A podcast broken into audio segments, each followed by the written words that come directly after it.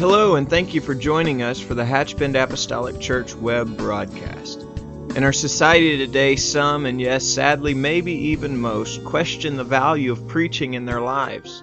But we still believe what Paul said in 1 Corinthians chapter 1. In essence, Paul preached that God has chosen the foolishness of preaching to save them that believe. And so that's why we still place such a high value on the preached word of God in agreement to the scripture. And so now I'd like to thank you again for joining us for a message from our pastor at Hatchbend Apostolic Church.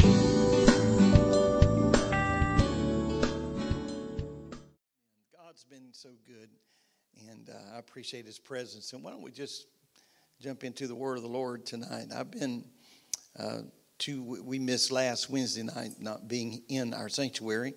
We're still working, as you can see, but we're at least we've made it back this far. We're thankful for that, and appreciate all those diligently helping in this endeavor.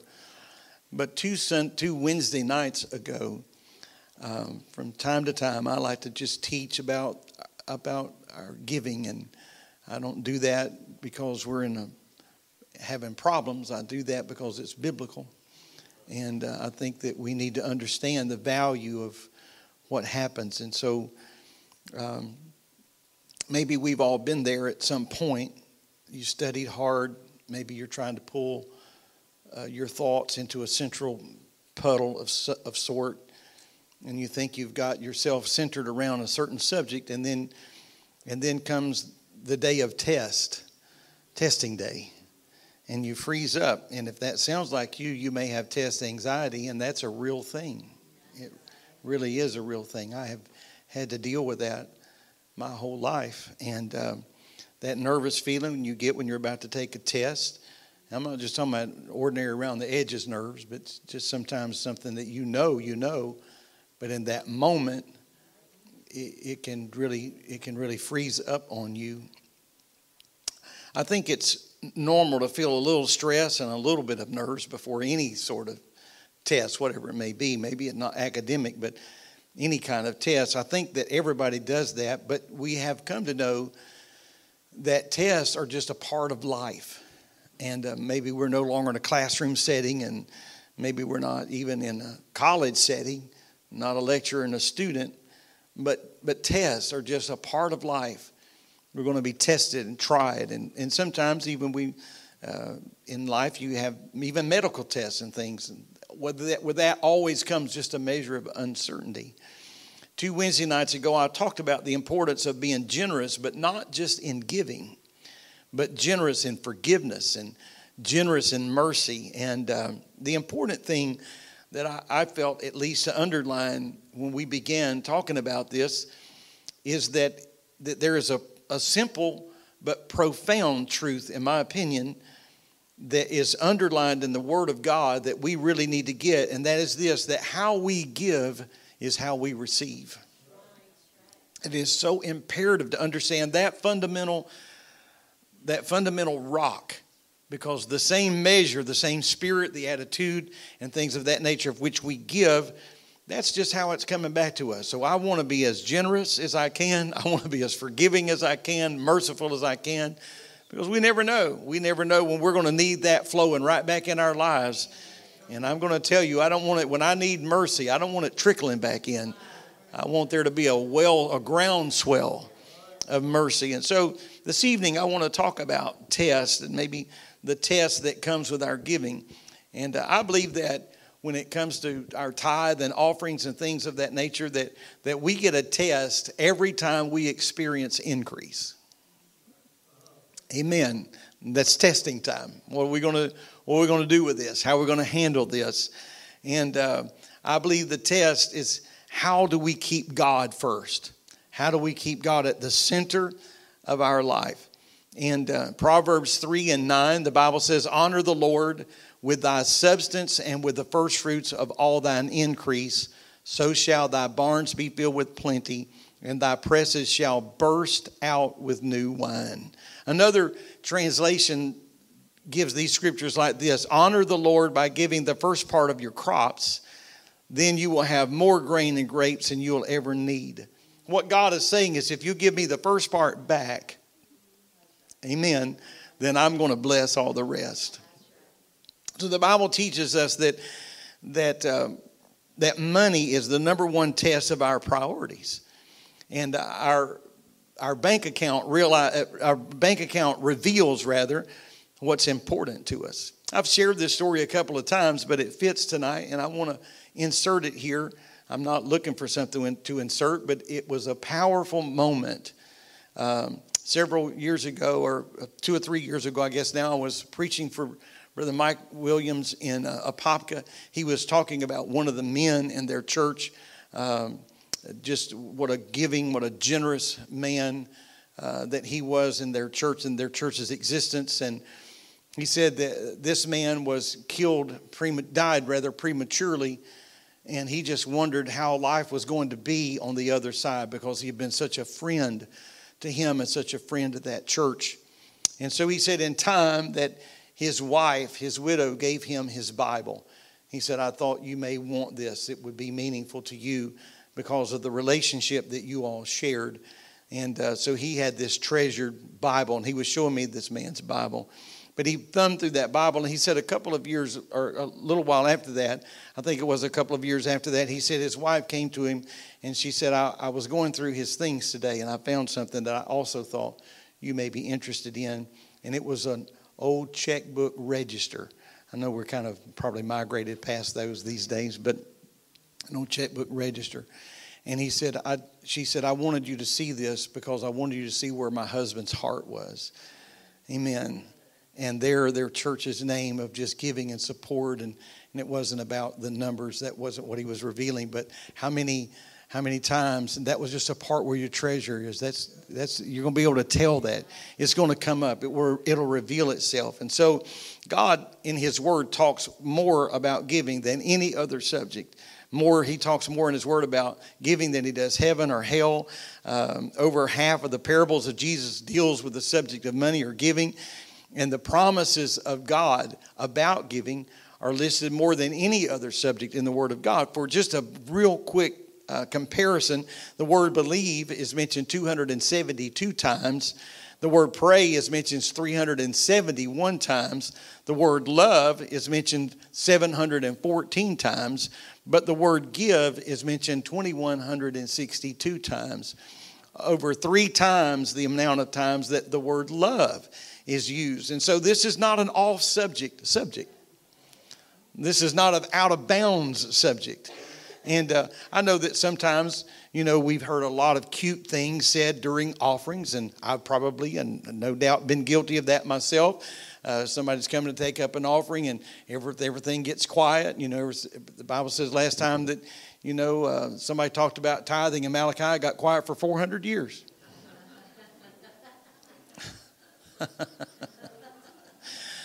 and so we always kind of feel like we got to explain away this part of the service, but it's sad if we feel that way. Amen. Because giving is very much a part of our worship. And the purpose of tithing is to teach us to put God first. It's a test. We, will we keep God in this rightful place, or will He just be somewhere down the pike when we get around to it? And so we give that back to God. And so um, I, I understand this that you can give your way out of a financial mess. Absolutely, you can. You put God first, and He will. Amen. I'm thankful that I'm not having to convince this audience of this tonight. This would be an uphill battle if I were trying to talk you into something. But there's resounding amens. You know why? Not because you're trying to be supportive of me tonight, it's because the experience says, Amen. I know this works. I've been right here. I've been right here. And so that's why we intentionally receive our tithes and offerings because it's a part of an act of worship. In, uh, in 1 Corinthians 16 and 2, it says, Upon the first day of the week, let every one of you lay by him in store as God has prospered him. So it's not a competition. I'm not trying to outgive you. You're not trying to outgive me. We're giving as God has blessed us. Amen. So, um, you know, some may ask, where should this take place? The Bible says the storehouse. The storehouse, that's where we're fed spiritually. It's not an online church. It's not a church across town, across by the way. It's that table where we sit at regularly. That's where we are supporting. The matter of tithing is the only instance in Scripture where the Lord ever says anything even akin to prove me or test me or try me. Just, just do it and see what happens. And so the Lord lays the gauntlet down. And he says, I promise you, there is so much confidence here in that. Let me bless you and let me prove myself to you. And so Malachi 3:10, a very familiar uh, passage of scripture, bring all the tithe of the storehouse that there might be meat in mine house, and prove me now herewith, saith the Lord of hosts, if I want to open to you the windows of heaven and pour you out a blessing, and there that there shall not be room enough to receive it. And so, not only do I believe that, uh, that we are to bring the tithe into the storehouse, but I believe that the storehouse ought to always have meat. Amen. There always ought to be meat in my house. And so uh, I'm not going to get up here, and, I'm, and I know that our minister's not going to get up here and just try to sell us off on a little bit of milk toast and gravy. Amen. We want there to be meat in this house meat in the pulpit. We want there to be substance in this house. 1 Corinthians 10 and 13 says, Whether therefore you eat or drink or whatsoever you do, do all to the glory of God. And so, what we do, we do unto Him. And so, if God is going to be number one, then we've got to keep Him in that place. We got to keep Him in that spot. And He must be ahead of everything else that we do in life. And our spirit and the spirit with, by which we do everything is going to tell on itself. Amen. You just find people that are just, they're just happy in their service. They're happy doing whatever it is that they do. Isn't it pleasant to find somebody that enjoys what they're doing? We've all been in those restaurants where people were just so happy uh, they were uh, serving or whatever capacity they were working in, if they were behind the cash register, if they were the one taking your order, so pleasant, so happy to be there.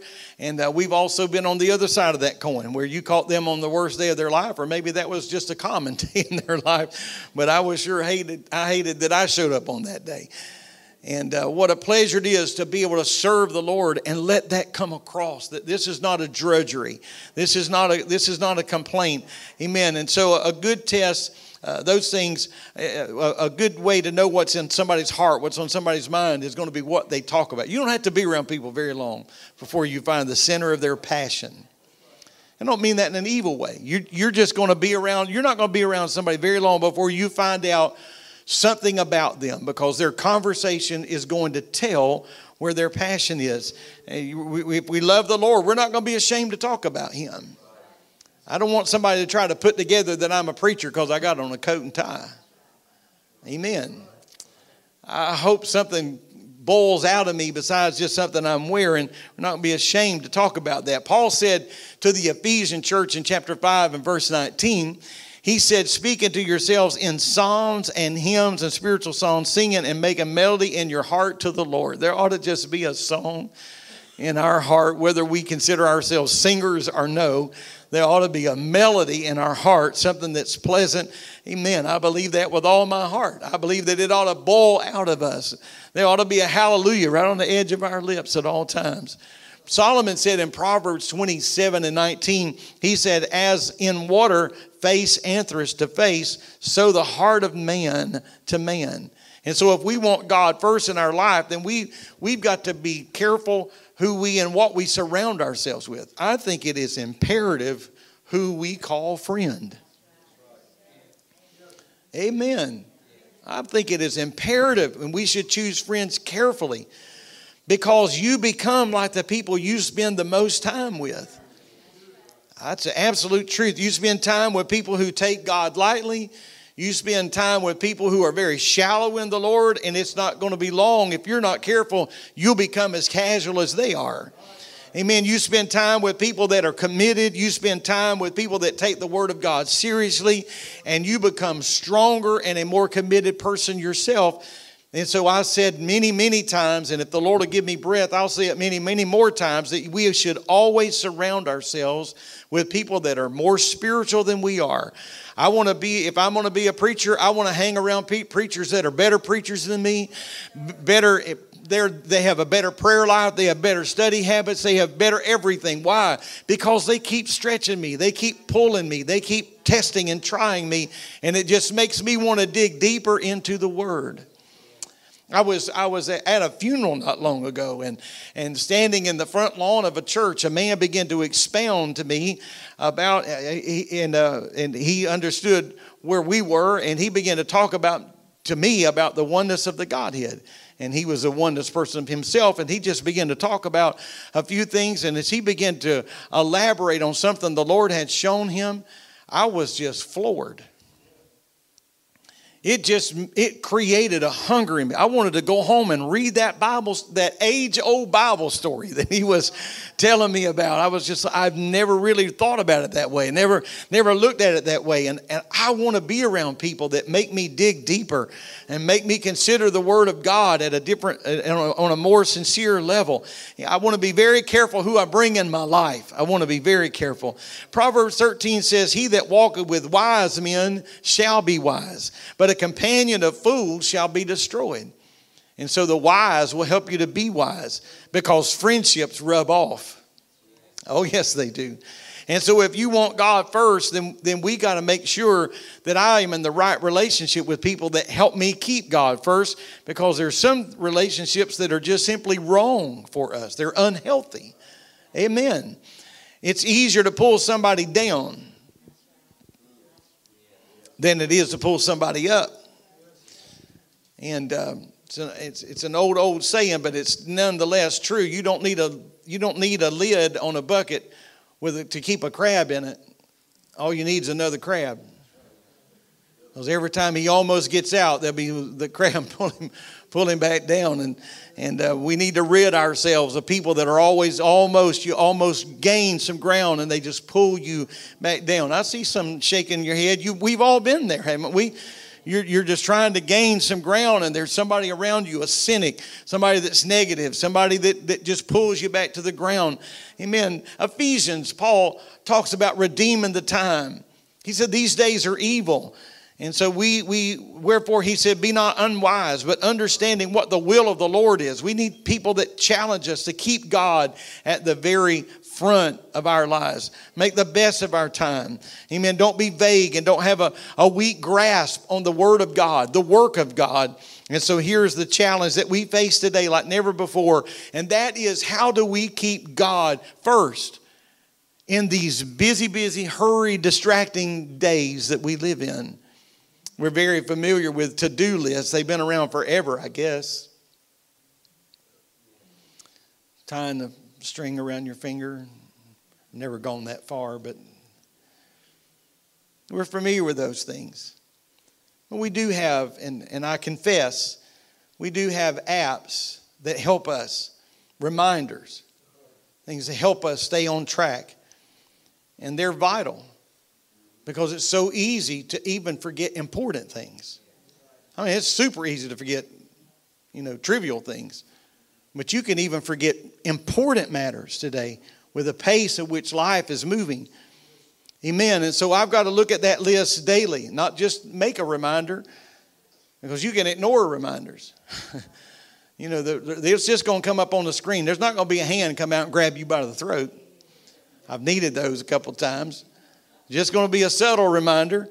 But I've got to look at that list daily. And then I need to look at that list and I need to ask God, help me prioritize this because I want to keep you at the top of this. And I can assure you that, uh, amen, sometimes it's all we can do to get around to the things that are pressing and pushing. And so I want to keep God first. I want to make sure that I have a daily appointment to read my Bible and to pray. Amen. Jesus served as a great example in these areas. Amen. But I also know that one of the greatest ways to keep God first is to be submitted to his will in giving. Amen. And so where do what do we do first? The first fruits. He's, that's what the scripture talks about it. It's the first fruits. It's it's called that for a reason. That's what we should take first and set that aside and say this belongs to the Lord and I'm going to dedicate that to him. Amen. You see, we can pay other things, but those other things don't have the ability to have an increase. But God has a way to increase, but God has a unique way to deal with increase because often the Lord deals with increase from the opposite side. I want you to just stay with me for a moment. And so I want to share with you what I mean by that. Because we often think in our just our fleshly carnal way of thinking that we would just be better off if we just had more coming in. And how many you know that, you know, sometimes there have been situations, my wife and I have said, you know, about certain situations, you could throw a million dollars at that, and in six months it wouldn't be any different. Right? Somebody here want to try that just to see, trying to prove that theory wrong? Someone just raise my hand. Let's give that a whirl. And so it, it, the problem is clearly not going to be increase. So think the, the greater the inflow, that that's going to create a larger pool or a larger supply. If I had a raise, if I had a better paying job, if I had a rich aunt or an uncle, whatever. But the Lord looks at this from a different point of view. And so I read Malachi 3:10 a moment ago about the tithes in the storehouse, but let's consider the promise of the next verse. If we obey Malachi 3:10, it steps us into the promise of Malachi 3:11. He said after 3:10, he said, "I will rebuke the devourer for your sakes, and he shall not destroy the fruit of your ground." Neither shall your vine cast her fruit before the time in the field, saith the Lord of hosts. You follow that? We're standing in verse 10, but don't stop because God is viewing this from a completely opposite end. He said the real key, amen, is what we need the Lord to do is rebuke the devourer.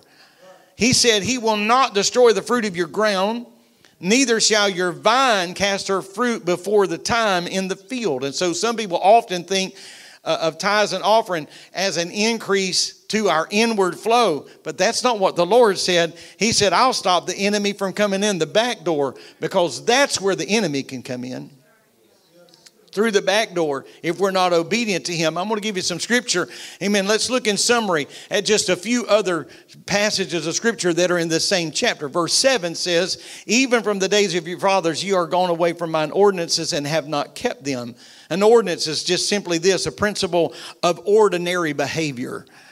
And, and it's ordinary to thank God for the increase. It's ordinary to give honor and tribute back to the Lord. On one hand, I can be blessed by giving, but on the other hand, the Lord can place his hand against me if I withhold that.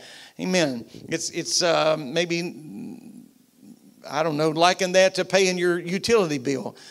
You let that go, and you're going to soon be reminded of how many things you have that demand electric. Amen. I'm not the only one. I mean, we're in a place that we're prone to outages. And so the power goes out and you go in a room and flip the light on anyway. I mean, we're thinking a different wire ran that one, I suppose. I don't know. But you're just shocked by how many things. And so little by little, we begin to realize how much this affects our life. And so, what I'm talking about here tonight, our giving affects every aspect of your life. And if you don't think so, try it because you'll be surprised how many things are connected to that. Because it's not about giving $5 and the Lord gives you 10 in return. No.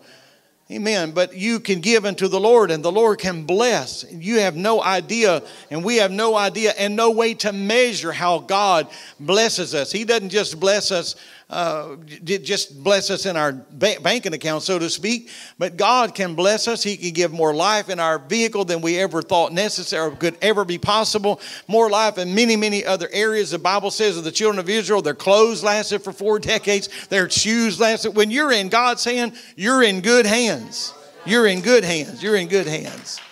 Amen. The book of Haggai, chapter 1, verse 6 says this You have sown much and bring in little. You eat, but you have not enough. You drink, but ye are not filled with drink. Ye clothe you, but there is none warm. And he that earneth wages earneth wages to put it in into a bag with holes. That's why you got to stop the devourer. Because it won't matter what's coming through the front door if the enemy is at the back door pulling it all away. He said, You sow much, but there's no evidence. You bring in little. You eat, but you're still hungry. You drink and you're still thirsty. You are clothed, but you're still not warm. I mean, you earn wages, but the problem is that you're putting it in a bag that has holes in it because you you can't get ahead of God. God can take it away a penny at a time more than you can make it a dollar at a time because He's God and His word is true. And so while this does, Haggai refer to the temple being in disrepair, it does speak to people taking care of themselves and omitting the things of God. And so when God is not first, you can be sure there's going to be a price to pay just because we've got our priorities so wrong, so wrong. And so we redeem our finances from under the curse when we tithe, when we give unto God and we act in faith. I would warn against uh, this, and when we're talking about tithing, and I've always tried to cover this through the years, that, that I think it's important to understand that tithe is a 10%, and I think it, uh, that there should be a warning when people are just trying to give a token offering to the Lord and call it a tithe. That's what Ananias and Sapphira essentially did. They were dishonest in their giving. And I think we need to have integrity in our giving. Tithes and offerings are completely different things. Tithe is something we pay, offerings are what we give. And so, if we don't practice spiritual integrity in our giving, that's just going to lead to more problems. Amen. I, I, I don't want to be dishonest. If anything, I don't want to give, I want to give more. I want to I want to round up. I want to make sure that I've got this covered. I want to make sure because I've been so blessed by the Lord. Can I speak on your behalf? You've been so blessed by God. Man, this is not haggle worthy. You hear me? This is not worth haggling about. Lord, if I if, if there's any question in my mind, if there's any question in my mind, my wife and I talk about this often. I mean, we get a gift card or something in the mail, we get something that is an increase to us. We want to make sure that was we want to we want to tithe on that. God was good to us. Amen. We want to make sure that everything that comes into our house is an increase. I want to make sure. I don't want to stand with anything in my hand or anything in my heart. We've been so blessed by God and people all around I said it earlier, but but people all around me, my whole life, I look back and I've just been so blessed to have people in my life that challenge me in the area of giving. Amen. Don't be stingy. Be generous. He is worthy. Amen. He is worthy. And it's not for the sake of comparison, it's for the sake of growth. It's for the sake of growing and stretching in God. Amen. You've heard me say it before, but I was just so thankful for grown men when I was a young man in this church that taught me how to give by not saying, here's how you do it now. But when I sat with them in church, I watched them give. And I watched them pull from the right side of their wallet. You've heard me say this before. They wasn't over there trying to unravel a one. Amen. They were given because God had blessed them and challenged me as a young man and challenges me to this day. You know, some people would say that tithing is an Old Testament concept, but I just want to tell you that tithing is a biblical concept. Biblical. It's as far back as you can get. It is biblical.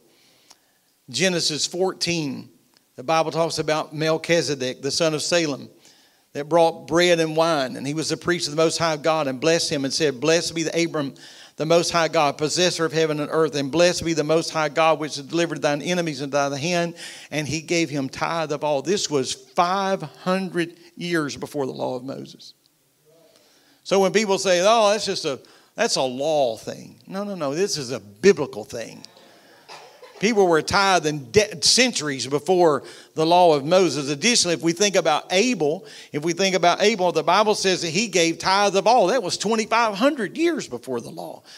So don't let people tangle you up and say that's just a, that's just an Old Testament, that's a law of Moses. We're not from under the law. This is a biblical concept, and we give unto the Lord because He's been so good and so generous to us. Amen. Jacob, Jacob in Genesis 28 and 22 said, This is a stone which I have set for a pillar, and it shall be God's house. And of all that thou shalt give me, I will surely give a tenth unto thee. That's what Jacob had to say 400 years before the law. I want to give unto God because he's been so good. He's been so good. I want his blessings on my home. I want his blessings on my life. I want him to know that I, want, I don't want to be. I, I ask the Lord often, help me to know when to be frugal and help me to know when to be generous. I don't want to be foolish. But help me to know, help, help me feel something, and, and He will. I felt God check me both ways. And I'm thankful for that. Amen. That God would help us in those areas. I, am thankful that it's not just in the Old Testament, Matthew 23 and 23, Jesus himself said, Woe unto you, scribes and Pharisees, hypocrites. He said, You pay tithe of mint and, and, and, and nuts and, cum, and cumin and have omitted the waiter, omitted, omitted the weightier law matters of the law, judgment, mercy, and faith. These, he said, ought you to have done and not leave the other undone. You're over here worrying about all of this and there are weightier matters of the law. Amen. So here's what's important to understand is that God didn't change his mind between the Old Testament and the New Testament. Hebrews speaks of Abraham paying tithes to Melchizedek, and then he likened us, amen. He likened us to Abraham, and he likened Melchizedek to Jesus in Hebrews 7, 8, 9, and 10. And so when we designate something as tithing unto God, I believe there is a spiritual thing that happens right there. We put God first. This belongs to Him. Amen. And then God receives it. And what God, you watch whatever goes in God's hands. Just look what He did with the old muddy water that was at the wedding of Cana of Galilee. Look what He did with the fishes and the loaves. When you put something in God's hand, you can trust that it's going to be okay. He's going to bless it and He'll give it back. Amen. Tithing is a blessing, giving is a blessing. It is more blessed to give than to receive. But can I also tell you that it's also a season that there are also seasons in our lives where God helps us to receive? Yes, He does. It's, it's not only more blessed to give than it is to receive, but somebody help me, it's easier to give than it is to receive. Somebody tries to bless you back, and man, it's just an awkward fit, isn't it? But it's still biblical. It's still biblical. And so, you know, sometimes people would, would try to just think, well, you know, the people that are givers and the people that participate and practice all these things, those are just those kind of hyper Christians. Those hybrid people, you know, every Sunday, every Wednesday. But history especially American history, is filled with prominent businessmen and women who had strong convictions about supporting the work of God. You may have heard of some, but J.C. Penney himself was a tither. And he continued as God blessed him that and the closing hours of his day, he kept 10% and gave back 90%. That's how the Lord does it. Amen. J.L. Kraft, the head of the Kraft Cheese Corporation, it is stated that he had given approximately 25% of all of his income to the work of God for many, many years. And he said, he is quoted as saying, the only investment I have ever made which has paid consistently increasing dividends is money that I have put into the work of God. We may think of these men because they're not on a platform somewhere as just being carnal and crass in a dog eat dog world. But somewhere somebody planted a seed in their heart and they practice that somewhere. And they watch God because they kept God first and God proved himself. Amen. How does a man start paying 10% and wind up paying 90%? It's not on a bet, not on a dare. In this world, dare. It was in that world, dare. He said, Prove me. Amen.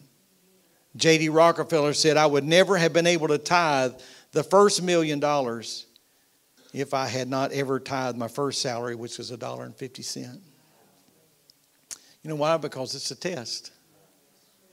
And I want to pass that test. I want to push back test anxiety. and I want to win this battle because I want the Lord to destroy the devourer. That's what's key. I don't want something that the it don't matter how tight you've got the front door closed if the back door's left open. That's where the devourer is going to come in and he can rob more that way than any other way. Amen. I'll ask our musicians just to just stay where you are if you would. Let's stand. Amen. Let's consider the word of the Lord tonight. It's true. Amen. Uh, I, I, I know my audience this evening, as I've said, and uh, I'm thankful to be a part of a generous church, a giving church. Amen. Not one time, not one time have we ever had to get up, pump, and prime, beg. Not once. There's ever been a need, present the need. You know why? Because you put it to the test. And you know that God will do it. Amen. God will do it. Lord, we love you tonight. We thank you for your love and kindness. Your word is true, it's unbending, it is forever settled. And we pray tonight, God, in the Holy Ghost, that the principles of your word, God, will just be a part of the bedrock of who we are. That we would not only live this ourselves, but help us to teach these principles to our to our children and help them to see this for themselves, to try and to test the water oh God, and let them see the, the value and the benefit of putting you first, keeping you first, and not allowing anything to ever get our priorities out of line. Let your word today, God, touch our heart and our spirit and strengthen us together. In the lovely name of Jesus, we pray.